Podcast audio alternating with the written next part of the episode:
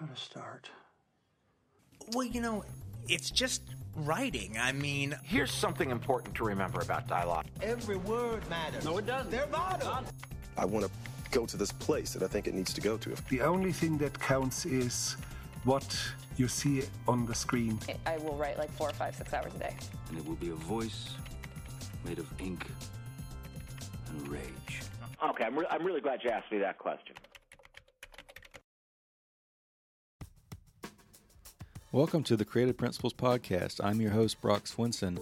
Over the past 200 plus episodes, I've had the good fortune of speaking with dozens of screenwriters, actors, and directors, such as Aaron Sorkin, Mel Brooks, Cary Fukunaga, Whitney Cummings, Michael Imperioli, and William Monahan, among others. We've dissected ideas on story, character, filmmaking, habits, and various principles for creative life. If this is your first time listening, make sure to hit that subscribe button on iTunes or SoundCloud. You can also find several of these interviews on the Creative Screenwriting Magazine website, in addition to some that aren't available in audio, such as with Nick Kroll or Stephen Merchant. In addition to the podcast, also make sure to search for the new video essay series on YouTube, also called Creative Principles, where we take a deep dive into movies and television. Join millions of viewers for subjects like the 16 personalities expressed as characters. Did Home Alone ruin John Hughes' career? The greatest movie never made, and how Jackie Chan creates perfection through failure, among many more. That's Creative Principles on YouTube. Liz Feldman landed her first writing opportunity at the age of 16 on the Nickelodeon series All That. Years later, she got involved with The Groundlings and Second City, eventually meeting her manager and stepping into a career as a screenwriter. Feldman has credits for working on The Ellen DeGeneres Show, writing for the Oscars, One Big Happy, and Two Broke Girls, but she's also the creator of the new hit series Dead to Me for Netflix. The series stars Christina Applegate and Linda Cardellini. In this interview, Feldman discusses what she learned writing jokes for Ellen, what it means to be a perfectionist in the writer's room, the difference between a great writer and a decent writer, dealing with rejection, and the importance of finding comfort being vulnerable. If you enjoyed this interview, look for the print version and our first interview with Liz Feldman over on Creative Screenwriting's website, and also look for the new YouTube video essay series where we dissect films, series, and more.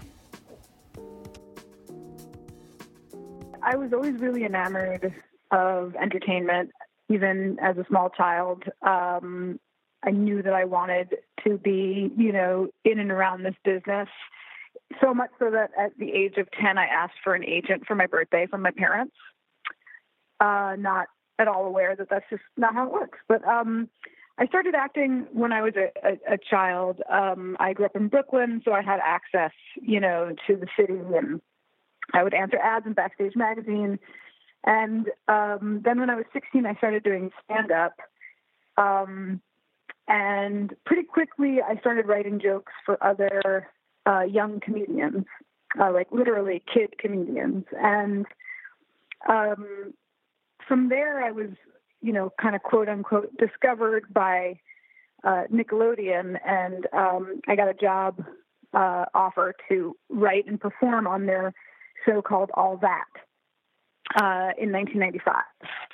And much to my mother's dismay, instead of going off to college, I moved down to Orlando, Florida to work on All That. Um, it wasn't a job I was looking for. I wasn't even, you know, necessarily aware that I was being considered for it. Um, I wanted to go to college, but I couldn't pass up the opportunity to get my career started. Um, and that's that's sort of how it all began. I, I wasn't thinking I was going to be a writer. It, it, sort of found me. What was your experience like? Was that like a, a, miniature SNL, or what was it like being on that? Did you get actual some fundamentals that you still use today? Um, you know, to be honest, I can't say that I learned anything mentally about writing on that show. Um, it was a it was a difficult experience. Um, I was 18 years old. Literally, I was a month out of high school, um, and I moved to Orlando, Florida, by myself. Lived in my own apartment, had my own car, didn't even really know how to drive. So you know, it, it was a lot. Um, it was a it was a lot to sort of learn in a quick period of time. Um, a lot to adjust to. Um, you know, honestly, I, I didn't have a positive experience for the most part, especially in the writer's room. Uh, it, I was the only female writer. You know, I was very young, and there was definitely an element of misogyny and you know sexual harassment that I had to deal with uh, at a very young age, um, which you know honestly turned me off from writing uh, and made me think, boy, if this is what it's like, I don't want to be a part of it. So, unfortunately, my takeaway from that job was I don't think I want to be a writer because, you know, this isn't the environment that I want to be in. So, um, you know, I actually stepped away from pursuing writing for many years after that, uh, just because of, of what a bad taste in my mouth um, that job had left. Was there a point when you found maybe a positive female mentor or someone that kind of could guide you, you know, on the path that you ended up on? You know, I I I, I was really lucky um, in that when I after college I moved out to Los Angeles um, right away, and um, got involved with the Groundlings and the Second City, and you know started to find my own community, and and through that, you know, and and and just sort of through kind of like sometimes what felt like just like kind of tenacity, um, I was able to get a manager. Um, my manager's name is Christy Smith. We started working together when I was 24 and she was 25. And we still work together today. She's also the executive producer of Dead to Me. So 18 years we've been working together. Um, and I can't say that she's a mentor because we're the same age and we kind of, you know, we came up in this business together. We have grown up, you know, um, in en- entertainment side by side. And in, in many ways, you know, she's been my kind of constant and my guide as much as perhaps sometimes I've been hers, you know, through the business. So she's definitely one person I I look to as as a person, you know, who who has helped me along the way, um, you know, to become the the person and the writer I am today. You know, I was also really lucky to get to work for Ellen DeGeneres, um, who had been an idol of mine and still is. Um, and I, I got to, I started working on her talk show um, when I was in my late 20s. And, you know, I was a little bit at a, at a crossroads as to what kind of, you know, what I wanted to do in this business and what kind of writer I wanted to be and what I wanted to put out there. And, you know, um, you know, what my voice was. I, I was, I was still sort of in that process. And I was really lucky because, you know, I, we just happened to have sort of a simpatico thing about us. And, and you know, I, or at least that's what I like to think. And, um, you know, she was incredibly generous with me um, in terms of, you know, sort of taking me under her wing a little bit, whether she kind of realized it or not and just always pushing me to become a better writer, a better joke writer, not to settle just for something that's fine when you could mine the material for something that's great. And I learned a tremendous amount from working with her. Um, you know, many of the sort of building blocks of my ethos as a writer, um, as a boss, you know, as a as a showrunner comes from the work ethic that I learned uh, while working with her. It, it, may not be simple to answer, but is it is it mainly just time, like putting the time in to make an individual joke better or an episode better, and those kind of things? In daily talk show television, which you know is is a totally different beast because time is is, is not a thing that you really have. Um, you know, the way that it worked, at least when I was on the show, if I was writing the monologue that day, you know, we'd present her a version of it, uh, or at least we'd start talking about it about 11 a.m. And there was very little time to then, you know, flesh out the monologue, you know, write, write it entirely, show it to her, and then you know she would make she would mark it up give her notes and always with me would you know, hone in on one or two jokes and say, you can beat that. And uh, oftentimes, if not every time, I literally would have to run, like sprint back to my office to get uh, behind my computer and just quickly think about how I could beat this joke. You know, so it certainly it was like a real pressure cooker. Um, you know, it wasn't about like, oh, let me take a few days to think about this. it was just like, what else can you come up with in this very short period of time that has anything to do with the subject matter? Um, you know, I, and I'm I'm I was maybe well suited for it because I come from an improv background. Um, and you know, having to sort of think on my feet, um, you know, is something that I've had to do uh, for so many years. So I think you know that that probably put me in a in a decent position to be able to do that job. But um, you know, I think it's really about pushing yourself to dig deeper into you know your own sort of uh, perspective on whatever subject matter you're writing about. Like, you know, I, I, I think especially like if you're a talented person and you say, okay, we're gonna today we're gonna write a monologue about, you know, moths. Uh, you know, like you could probably come up with a, a bunch of jokes about moths, but you know, I, to me, like the difference between great writers and decent or good writers is that they're never satisfied. You know, they just continually work at it and etch away. Um, you know, at the joke, at the at the at the dialogue, at the monologue, um, to to see what's really the best possible version of this. And you know, Ellen is a perfectionist, and and so am I. And I think if anything, she she gave me permission to be like that. I spoke with um, Mike Reiss, who, who, writes The Simpsons, and he, he wrote for Johnny Carson 30 years ago. We spoke last week, and I think it was like maybe five of 300 jokes they wrote for Carson he would actually choose from. Yeah. And with your stand up, like, what, what's kind of the, I mean, I'm sure it's a similar percentage. And what, how do you deal with some of that as far as, I mean, obviously, when you get the joke right, it's amazing, but some of the rejection, and the same with failing at stand up, like, any advice for people that are trying to get through that? Those hurdles in the beginning, how to deal with some of that rejection? I think you have to accept that rejection is just going to be a part of of your career. I mean, a huge part. Um, it's going to be the majority of it, you know. And I know a lot of talented people who kind of realized pretty quickly while trying to pursue a career in this business that they just didn't quite have the skin thick enough to take that rejection. And I don't think everybody does. You know, I don't think I don't think everybody, you know, has the wherewithal to just constantly put yourself up to somebody else's judgment, and it, it, it is a really, it is a really uh, vulnerable thing to keep doing. Um, and I think as a as a writer in this business, as an artist in general, like you just have to you have to be comfortable being somewhat vulnerable. And um, I mean, you know, it's almost a cliche. It is a cliche to say, I've heard no more than I've heard yes.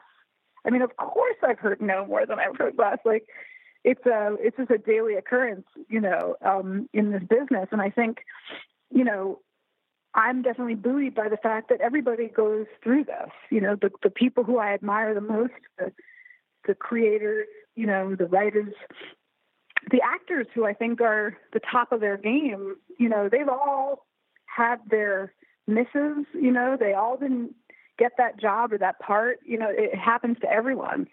Um, and I think, you know, there's a there's a book called The Four Agreements that I often try to like, you know, think about and, and just sort of remember. And you know, one of the four agreements is don't take anything personally. And it's really hard to do that sometimes because you know, so often rejection feels personal. But it just never is. It's just generally always about the situation, you know, the broader kind of politics and, you know, just whatever's at play. It really has nothing to do with your ability or your talent or whatever. So that's how I try to handle that. And like, you know, of course, like, you know, when I was writing, um, I've written for the Oscars on, on several occasions, um, which was, you know, really fun gig, but like, you know, I probably wrote 200 jokes and maybe three of them were used, you know, maybe. So you just sort of go, oh my God, I got three jokes on the Oscar. But uh, I mean, at the same time, though, I've heard you know people, a lot of stand-up comedians and like Conan O'Brien have said that just a little bit of praise from someone he looked up would kind of carry him through. Like just like like you said, I got three on there. That's like almost enough. That's enough positive to keep going, not all the rejection. Exactly. Absolutely. Yeah. I mean, yeah. I, I a little goes a long way. You know, it's like it's uh it, it can really buoy you. Um, you know, for for it's yeah, it, it's it's it's true. I mean, like, because also I think about now, like being in the position that I'm in, like I try to remember, like, you know, like if if I think some somebody's doing good work, like I need to tell them because I know how much it will mean to them. I know how much it's meant to me um, in the past, and like, yeah, knowing you know, knowing that you know Ellen thought I was doing a good enough job on her talk show to ask me to write for the Oscars, like, was a huge boost of confidence, you know. Um, you know, Michael Patrick King hiring me to write on Two Broke Girls, you know, a writer who I so admired from Sex and the City. I thought, oh God, well, he might think I'm I'm decent. you know, those are all definitely things that that you know kind of carry us through. You know, um, and also just give us you know self confidence. Well, now that you're kind of on the other side, you mentioned you know passing the the praise down and that kind of thing. But what do you look for um, in, in the writers' room or when you're hiring people to work with you? What are some of those things that you look for? You know, I think it, sometimes it depends on you know what season we're in, what the show is. Um, you know, I, would say in general, um, I look for people who pop out to me on the page you know, it's like you read the writing first before you meet them. And it takes a lot, you know, for the words on the page to really uh, three dimensionalize themselves. You know, it, it, takes it takes a certain caliber of writer to do that, and uh, especially in comedy, you know, it's it takes you know comedy writers. People in comedy are like the worst audience for comedy because you know we see every joke coming. And so, like, if, if I'm reading somebody's script and I'm and I laugh out loud, like, I'm most likely going to sit down with that person and and want to meet them. Um, you know, so so that's first and foremost. And then when I sit down and meet the person, you know, I, I'm I'm a people person, so so people's energy is really important to me, and how I vibe with that person is super super important, not just to me, but to the dynamic in the room. So I really have to feel comfortable with the person. Like honestly, it's it's um it becomes like do I want to be around this person for eight to ten to twelve hours a day? Um and you know, that's just a mixture of personality. You know, that's that's on me just as much as it's on them. So um, you know, there's that. And then just in terms of sort of qualities that I look for is like I'm a I'm a pretty hardworking person. I'm a very hardworking person, and I really respect and appreciate hard work in other people. Um, you know, there are a lot of really talented writers who don't have to work that hard and have had careers just because they're so talented. Um, you know, that they can a little bit phone it in, you know, sometimes in a writer's room and still be okay and still get that next job. You know, I'm looking for the person who's willing to work incredibly hard, even though the show is doing well, you know, or you know, like let uh, the person who's like always wanting to beat that joke, you know, that it always sort of goes back to that, you know, those days for me of like this could be better, you know, and I'm I'm I'm definitely drawn to writers, also perfectionists who also want things to be as good as possible, um, you know, who keep asking hard questions. Um, and you know who are kind and enjoyable to be around. See, um, I know you spoke with uh, creative screenwriting last year as well, or in the last couple of years as well. Um, I want to add to some of those questions, just as a reminder to you. You, you mentioned kind of pitching the entire idea for the for Dead to Me, rather than just like the pilot episode or the premise, something like that. What are some of the benefits of that? I mean, probably the most famous is J.K. Rowling supposedly had the entire idea for all of the Harry Potter series before she wrote the first book. But what did you find beneficial as far as you know having it all on paper or at least all outlined? I did have a lot of this, a lot of the first season um, figured out because I had to, because you know that's what it takes you know, to sell a show, especially to Netflix.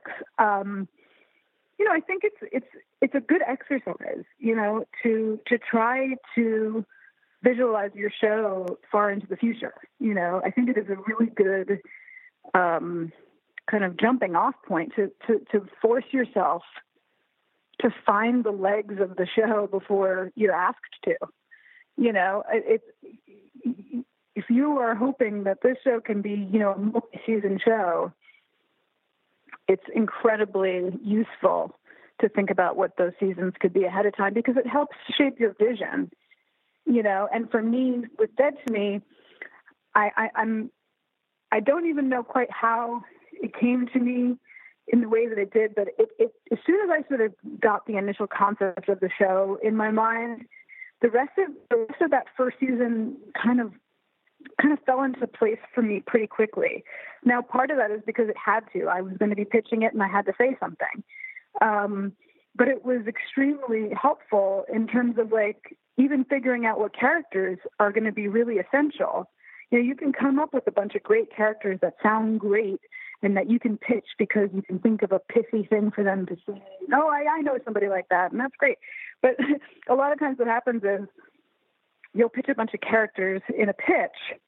Uh, and then when you go to write the series, you realize, oh, you know, I don't really need that. I'm not really quite sure what function that person serves. You know, this tertiary character. I don't really know how to build stories around that person. I don't know if that person's really helping our main characters, you know, um, tell their story. So it's helpful in terms of like really thinking about how you are generating your stories and who is helping you do that um, it was certainly helpful to me. There's a lot of obviously there's a lot of twists and turns in this show, and all shows today are kind of expected to have big moments every episode, not just the season finale. Um, what are some of the challenges of that? Do you do you feel like like this show especially? There's multiple things unveiled, and you kind of mentioned your comedy. You can always do a little bit better. Is that is that also your process for plotting a series like this? I mean, I think I think it would perhaps be a bit of a of a pitfall to try to just come up with story that just simply outdoes the last story.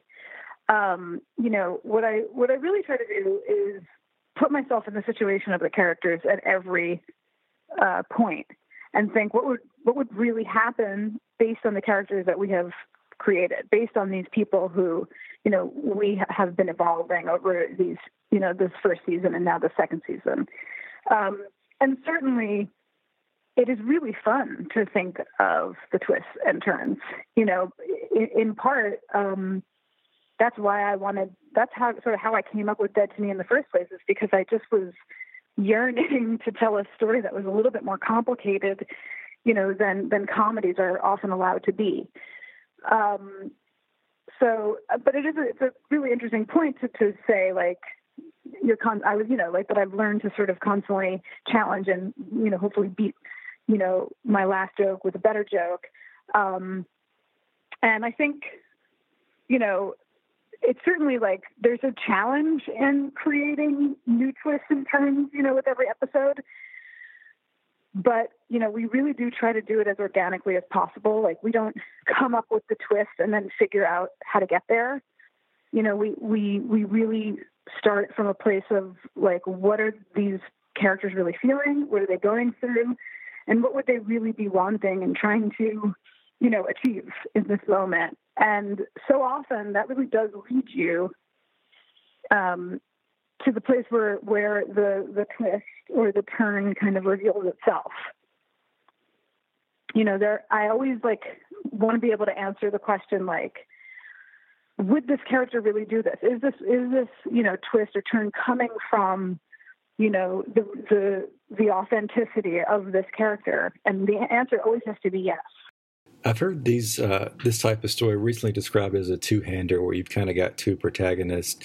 Um, h- how do you start to balance that out? Are there always you know two A storylines, or how do you kind of look at it as far as the season? Yeah, I mean, one of the great freeing things about writing uh, streaming television is that I don't really have to think of, and this is this is probably controversial for your for your, for your um, magazine, but I don't really think about, you know, A story, B story, C story. I don't think about structure in the traditional way, um, which is not to say that structure isn't important, but, you know, I, I, I had to adhere to such a specific formula and structure for so long writing network television, you know, that I, I really, I, I, I understand it on a pretty deep level. It's kind of in my bones, you know? And so one of the kind of draws of you know making a show for Netflix is the sort of not just the artistic sort of freedom, but the the sort of structural freedom. So, you know, we were not too concerned in the writers' room of like, okay, well, we need two A storylines. Like, you know, this is going to be AA, BB. You know, we don't we don't even have that kind of language um, uh, in the writers' room. It's it's it's really more what, is like you know we obviously think about like you know what is the the sort of what is the unifying element of the episode and what would that mean for both of our characters? Um, and and what does that mean for them together? Uh, and and when we approach it like that you know the story kind of just unfolds itself. And sometimes you know it's a little bit more judy heavy and sometimes it's a little bit more jen heavy um, and we just sort of allow it to be organic in that way. What's kind of the north star in that? Is is it a final episode, or, or, like what's something? Is it just, or is it just the way the character moves and reacts? Like where, where where do you always go if you go too far off track? We always go back to their relationship. For for Dead to me, the north star is is this friendship between Jen and Judy. Um, and um, ultimately, I think that is why people, um, it, it, you know, one of the reasons why people, you know, have really taken to the show is the, the, based on the strengths of their relationship and based on sort of like the aspirational nature of this friendship. Um, and so we always try to, every episode should have some reflection of that. Do you have any um, last minute advice if you, if you were kind of breaking into the industry today as a, a comedy writer or as a television writer, a young female? Any advice you might pass along? You know, I'll, I'll give advice that that uh, that that was given to me. Um, that I only am like now at 42 years old, like really starting to understand was profound advice. Um, when I was about 20, 20 years old or 21 years old, I I went to go see Ellen speak um, at like a weird, like a strange panel kind of thing. I, I don't even remember what the you know why it was happening. I just remember that it was happening. I saw an ad and I was like, oh my god, I get to go see Ellen speak live. Um, her show had just been canceled for her sitcom. Um, it was like about 1998 at the time. And I absolutely worshipped her and, you know, was so excited to be hearing her speak.